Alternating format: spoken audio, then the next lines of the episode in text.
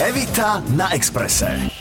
Všetkým vám želáme peknú nedeľu, pozdravujeme vás zo štúdia Rádia Express, počúvate program Všetko, čo som kedy chcela vedieť o. Moje meno je Evita a meno môjho dnešného zacného hostia je Marek Majeský. Marek, vitaj, ahoj. Tak príjemnú nedelu, ahoj, všetkých vás srdečne pozdravujem a teším sa na príjemný rozhovor. No, samozrejme, nedela, výherci a nedela to je taká kombinácia, že nie veľmi často máš takú tú nedelu klasickú, že ráno vstaneš a už sa klepú rezne a vonia slepačia. Tak spomínam si na toto, priznám sa ti, že z detstva, lebo tak ja som ešte také socialistické declo, takže som vyrastal presne tak, že sa u nás po Neláku vždycky to ozývalo, to klepanie tých rezňov a rozvoniavala tá nedelná slížiková polievka s meskom, však nehovorím, že nerozvoniava aj dnes, ale tým, že ja som si skôr užíval tak e, cez tie víkendy, tie prašiaky ešte a po vonku sa behávalo, čo už dnešné detičky tak nebehajú po vonku, mm. sedia za počítačmi doma, takže mám na to veľmi bohaté spomienky, lebo dnes priznám sa, že v rámci tej svojej umeleckej kvázi vyťaženosti ja víkendy moc, priznám sa, nepoznáme, niekedy nakrúcame alebo skúšame v divadle, či je to sviatok, nesviatok, ráno, večer, kade tade, takže ja si ne, sa snažím voľno niekedy vyberať aj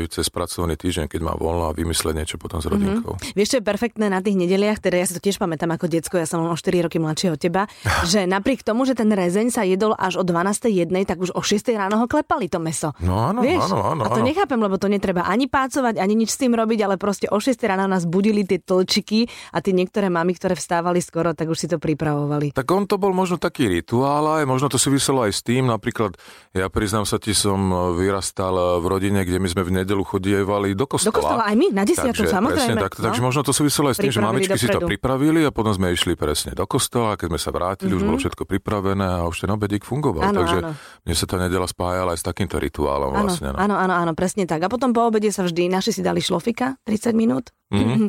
A potom sme šli k starým rodičom. Áno, áno, presne boli návštevy, presne Jasné. koláčiky a tak. Áno, presne, áno. presne. No a viem to aj od tvojich kolegov hercov, teda, že tie vaše nedele sú väčšinou pracovné, no väčšinou nie, no proste tie kalendáre máte porozhadzované. Takže tvoja nedela niekedy vyzerá tak, že manželka Janka ti nabali desiatu alebo niečo a padáš buď točiť, alebo nakrúcať, alebo... No presne tak, presne mm-hmm. tak. Ja mm-hmm. priznám sa ti, že bez svojho diára sa nepohnem aj na krok a teraz sa mi minulý týždeň stala taká nepríjemná záležitosť, že som prišiel o celú svoju kabelu, proste som mi ju odsúdzili, takže som bol úplne a našťastie doklady a peňaženku som mal pri sebe, takže nemusel som riešiť nič podstatné, takže ten človek, ktorý prišiel k tej mojej kabele, tak sa tam do, dostal iba k môjmu diáru, ktorý je pre mňa celý život, lebo ja teda nemám svoje záznamy, dnes to väčšina ľudí už dáva do telefónu alebo do počítaču alebo laptopov, ja to všetko si musím pekne napísať, rusko do diára, vyfarbiť si to fixkami, mm-hmm. Že predstavenia mám červenou fixkou, ja neviem, dubbing modrou, skúšku zelenou a proste to potrebuje vizuálne. Zrazu som prišiel ten kalendár, o scenár na večerné predstavenie, ktoré som v ten deň mal, tak som bol zúfalý, potom poznámky na hereckú hodinu, ktorú zbieram, tam, tam som mal cvičenia na, od 15 rokov, či koľko som študoval na škole, vlastne nazbierané, takže som bol z toho zúfalý, že som o to prišiel a, a ale aby som sa vrátil teda k tomu diáru, tak bez diára potom ja neviem, že ktorý deň čo mám. Ja si pamätám, že tento deň, keď si pozriem do diára, že čo mám, na koľkých miestach mám byť, ale zajtra, pozajtra, keby si sa ma spýtala, tak len tuším, že čo, kde by som asi asi mal byť, ale, mm-hmm. ale ako náhle o to prídem, tak ja potom musím obtelefonovať 30 miest alebo ľudí, že kde mám čo byť, aby som to nazbieral, alebo aby som nestalo. Tak agenta by si potreboval. Sekretárku nejakú, Sekretárku hej, takú, nejakú. ktorá by mi vždycky ráno dala iba papierik, že tu nám máš byť o toľkej to, o toľkej Ešte to, aj kávu, takú tú by ti strčila mm-hmm, do mhm, ruky, mm-hmm, to by si to mm-hmm. jak v seriáloch, nie? No, to by bolo to by pekné. Bolo, to by Keby bolo, si ju aj platiť nemusel. To by bolo príjemné, áno, áno, áno, áno.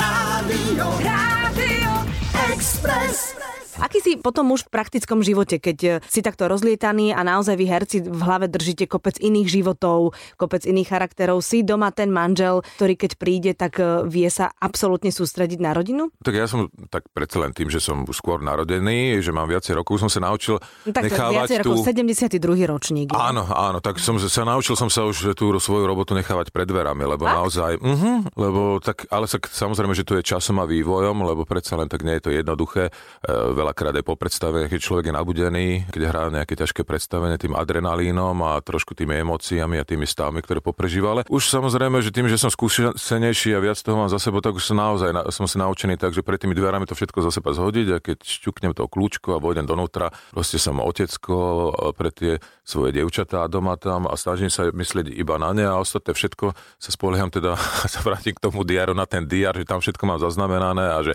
keď potom teda potrebujem prepnúť, tak si otvorím ten diár a pozriem, že je, ako mám fungovať, ale doma sa snažím byť absolútne súkromný a reálny, lebo to potom človek je, by bolo rozdvojená osobnosť a ono, ono to nie je dobre. No. Mm-hmm. V našej branži stále ako mysleť niekde vzadu v hlave, že ešte tamto to idem skúšať takúto postavu hrať takto. Snažím sa vedome napríklad aj do diáru si zaznamenávať ako keby pracovný úvezok na rodinu, to znamená, to že, farba? že voľný čas. Ano, to, to znamená, že keď ja dávam obmedzenia, že kedy môžem, nemôžem, keď mi volajú z nejakých produkcií, že nakrúcanie alebo skúšajem v divadle, tak poviem, že viete čo, tu nemôžem a tu nemôžem, prečo? To, to má, proste mám tam iný záväzok pracovný, mm-hmm. ale ten pracovný iný záväzok veľakrát je aj voľný čas pre rodinu, lebo to si tiež treba naplánovať, lebo inak by ma to zltlo celého a už by som nevedel, ako sa volám. Takže... No tak to je áno, ale tak v princípe ono to nie je zase len tak, koľko, malá Hanka nemá ani rok? Malá Hanka má cez 8 mesiacov. No, nemá ani rok a áno. staršia má 4 roky? Nie, Dva. ona už je v predškolskej, nie, dnes viac, dobre, dobre, triafajú si bližšie, už má cez 5, už je v predškolskom ročníku, takže na budúci rok ide do školy, takže teraz chodí no, do také nulky. To je práca, keď si s Hankou ty muž 8 mesačnou, to je práca, zasa pozor. To no nie tak je len včera som napríklad s ňou bol a bolo príjemne, zaspala mi v kočiku, takže som sa tešil.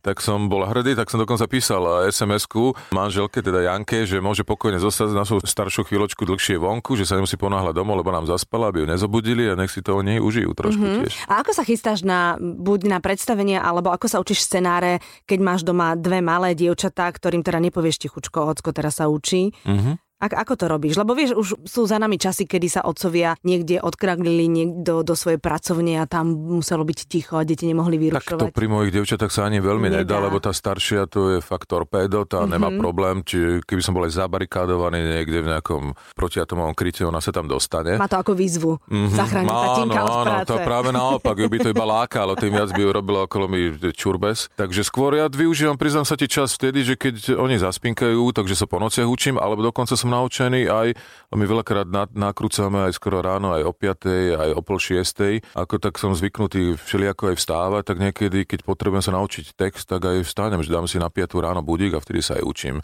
Ale vieš čo, ja by som chcela byť tvojou dcerou už len preto, že týmto hlasom, keby si mi čítal rozprávky, nie? Ten hlboký hlas to je paráda, to musíš ano. uznať, že ten, ten hlas... Najmä do rozprávky sa dobre tak čítajú, také strašidelné. Uh, alebo Hans Christian Andersen, potom, to keby, keby si mi dievčatko so zápalkami takto čítal. Hororové rozprávky. No, no, no, no, no, no, no. Takže čítaš rozprávky. Áno, keď som doma, tak. áno, ale ja priznám sa tele, že dosť tých predstavení hrám po večeroch aj v divadle, takže veľa, veľakrát rozprávky číta aj moja manželka. Tak Tvojim aj, hlasom sa snaží? No, vieš čo, už sú naučené aj na jej hlas, akože detičky, ale tým, že ona je skončená herečka, tak myslím si, že ona tiež pekne vie interpretovať. Mm-hmm. Evita na Exprese. Rádio, Rádio Express. A ako ste sa vy dvaja spoznali? No spoznali sme sa veľmi zaujímavo, lebo veľmi sa na tom zabávame, pretože ona je východniarka, je z mhm. Prešova mm-hmm. a moja divadelná anabáza, keď som skončil školu ešte v 94. tak som išiel do Trnavského divadla, kde som bol 3 roky, potom som išiel ďalej od Bratislavy do Nitrianského divadla, tam som bol 5 rokov a keď som tam skončil Hamletom, tak som si povedal, že je, už som tu jaká lokálna hviezda v Nitre, že potrebujem ísť niekam inde ďalej, tak ja som išiel ešte paradoxne ďalej od Bratislavy som išiel do Košic, kde som bol dva, opačným smerom. A ona mm-hmm. práve vtedy, tým, že je mladšia odo mňa, ona práve z Prešova z východu sa dostala na Vysokú školu muzických umení v Bratislave do ročníka pani Vášariovej, ktorá bola ináč môj prvý pedagóg z hodov okolností a ona študovala práve v Bratislave, keď ja som bol na východe. A vychádzalo to na to, že jak ona končila školu, ja som končil svoje vlastne turné, takéto niekoľkoročné po divadlách vlastne na východe a vracel som sa do Bratislavy a ona končila školu a chcela sa vrátiť na východ alebo chcela pokračovať do Prahy. A čudujú sa svete, náhodou sa stalo to, že ja som nastúpil ako doktorant na doktorantské štúdium mojej prvej pedagogičke, teda pani profesorke Emily Vašárovej, ktorá končila s ročníkom Jankiným a ja som k ním nastúpil ako doktorant a jej, ona bola moja školiteľka. Tak tak sme spoznali, že na poslednú chvíli, že ona akurát dostávala diplom a ja som nastupoval k ním ako do ročníka, že hovoríme si veľakrát, že to bola taká náhoda, že sme sa mohli trošku minúť, ja neviem, o pár mesiacov a že by no. sme sa nespoznali. Ježiš. A toto no tak a v rámci toho prostredia tak pomaličky, jak sme sa spoznali, jak som do toho ročník ako doktorant chodil k pani Vašiarovi, oni končili tú školu, tak sme sa nejako tak začali reflektovať mm-hmm. na mhm. seba. No ani neviem, jak to priznám sa ti vzniklo, lebo priznám sa ti, že okolie už od začiatku pomaly vydával taký signál, že oni niečo spolu asi majú, pozri, ak sa vnímajú, pozerajú a my sme minimálne pol roka alebo rok si mysleli, že my sa len tak kamarátime a tak sa asi na seba usmievame a je nám tak príjemne spolu, ale nechceli sme si to ani priznať, aj nám to prišlo tak predsa len, ja som trošku starší od Janky, tak sme si to ani nepripúšťali. Ale 10 rokov nič nie. Áno, áno, ale, ale v, tom, v tom období, tým, že ona končila iba školu a predsa len to bolo ako keby aj, aj, aj v období, aj vekovo taký trošku taký odskok, tak sme si mysleli, že však to je asi len taká sympatia, mm-hmm. ale hovorím, okolie už dávno nám šepkalo hovoril, že vy asi dva spolu niečo máte. Nie, prečo by sme mali mať niečo, že chodíte spolu, niečo, vy sa tak rozprávate, usmievate sa na seba, že ale nie, že čo. A ono to tak nejako samo od seba vzniklo, no, to sú také zvláštne veci, no. Mm-hmm. Takže človek veľakrát, že v živote pozažíva všelijaké situácie, veci a špekuluje nad vzťahmi a, a neviem, nejakými osudmi a zrazu to príde v živote samo od seba. Jasné, tá chémia Takže to proste je, neoklameš. Je to, je to zvláštne, to ťa no. pritiahne no. a potom a zrazu máš dve céry. Áno, a zrazu ani čuduj sa svetia, tak to, toto to sa mi prihodilo. Mm-hmm. No a Janka je teraz s maličkou doma nepracuje. Keď sa narodila Hanka, tak áno, samozrejme, tým, že však je ešte malička, tak sa jej snaží venovať čo najviac, ale tým, že predsa len v našej branži je to také, že dá sa prispôsobiť ten pracovný čas a hlavne veľmi výhodný dubbing pracovne, čo sa tak týka časovej vyťaženosti, takže keď je nejaká malá postava v nejakom dubbingu alebo dostane nejakú pracovnú nejakú ponuku, kde nie je časovo nejak veľmi vyťažená, tak sa snažíme to tak zariadiť, že ona sa ide tak trošku pracovne ako no, keby určite. tak občerstviť, alebo z toho súkromia ja som vtedy buď doma, alebo potom sa samozrejme máme tu rodičov, alebo mm-hmm. takto nám pomôžu babky. Isté. Ja som to milovala na materskej, keď bola taká nejaká malilinká práca, že som sa namalovala. No, no, Umila no, no, som no, si no, no. Áno. Obliekla som si aj niečo iné ako to, čo som nosila doma. Presne. Ja pozorím, že kde ide ona na nejakú recepciu alebo nejakú párty ona išla do práce. Áno, áno, ja si to pamätám. Tomu to absolútne rozumiem. Rádio, Rádio Express.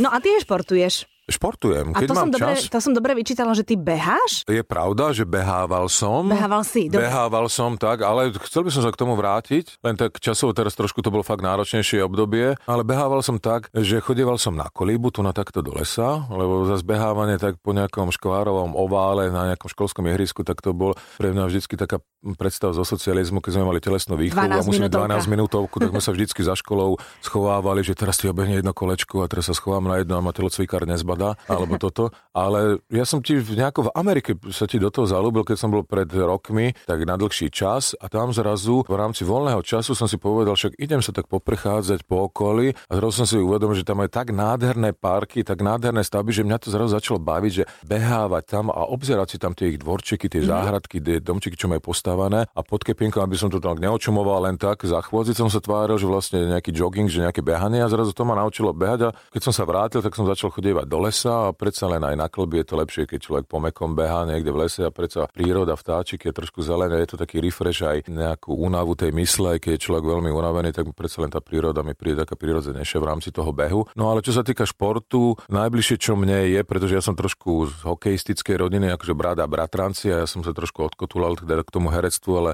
ten hokej a futbal sú mi blízke, tak ja som ako členom UFUZA, mústvo futbalových no, zázrakov no, a to je takéto umelecké kvázi zoskupenie A to hodne cestujete, ľudí. nie? Chodíš Áno, s nimi oni, oni hodne oni, cestujú. Oni cestujú, ja som, no? som to tiež teraz trošku už zmenil, už ne, nemôžem toľko, ale bol som ja už na majstrovstvách sveta umelcov sme boli v Soči, boli sme v Novorosísku, boli sme v Moskve, som bol dvakrát, no teraz posledne som už nebol v Moskve, ale teraz najnovšie čaká chalanov normálne zájazd do Izraela v januári na majstrovstva sveta. Ja to sú dobré žúry po tých zápasoch, ale keď sú tam sami umelci. A keď sa vyhrá, tak ja určite. Si myslím, no ja si myslím, že aj tí, čo prehrajú, si zažurujú. tak ono je to milé tam, že hlavne je to spojené aj s umeleckým programom. Každý večer má tá, ktorá krajina má hlavný večer a musí svoj umelecký program tam Aha, ostatným vlastne predstaviť. Áno, tam je normálne vždycky cez deň sú turnaje a večer je veľký amfiteáter a tam prídu normálne verejnosť, ľudia, ale všetky aj ostatné týmy a, a každá krajina má jeden večer, ktorý je venovaný jej a musí tam s pesničkami, s hereckými scénkami, s rôznymi vecami práve, ja neviem, plus minus dvojhodinový program mm-hmm. a plus potom vždycky organizátori tam na každý večer dávajú nejakú kapelu. Ale akože bolo to, je to príjemné. No dobré, a Slováci čo robia napríklad večer? Čo robia? Ako myslíš My, kultúrny program? Alebo že, no, alebo ja, že, čo robia večer? No nie, tak vieš, čo robia asi večer Slováci.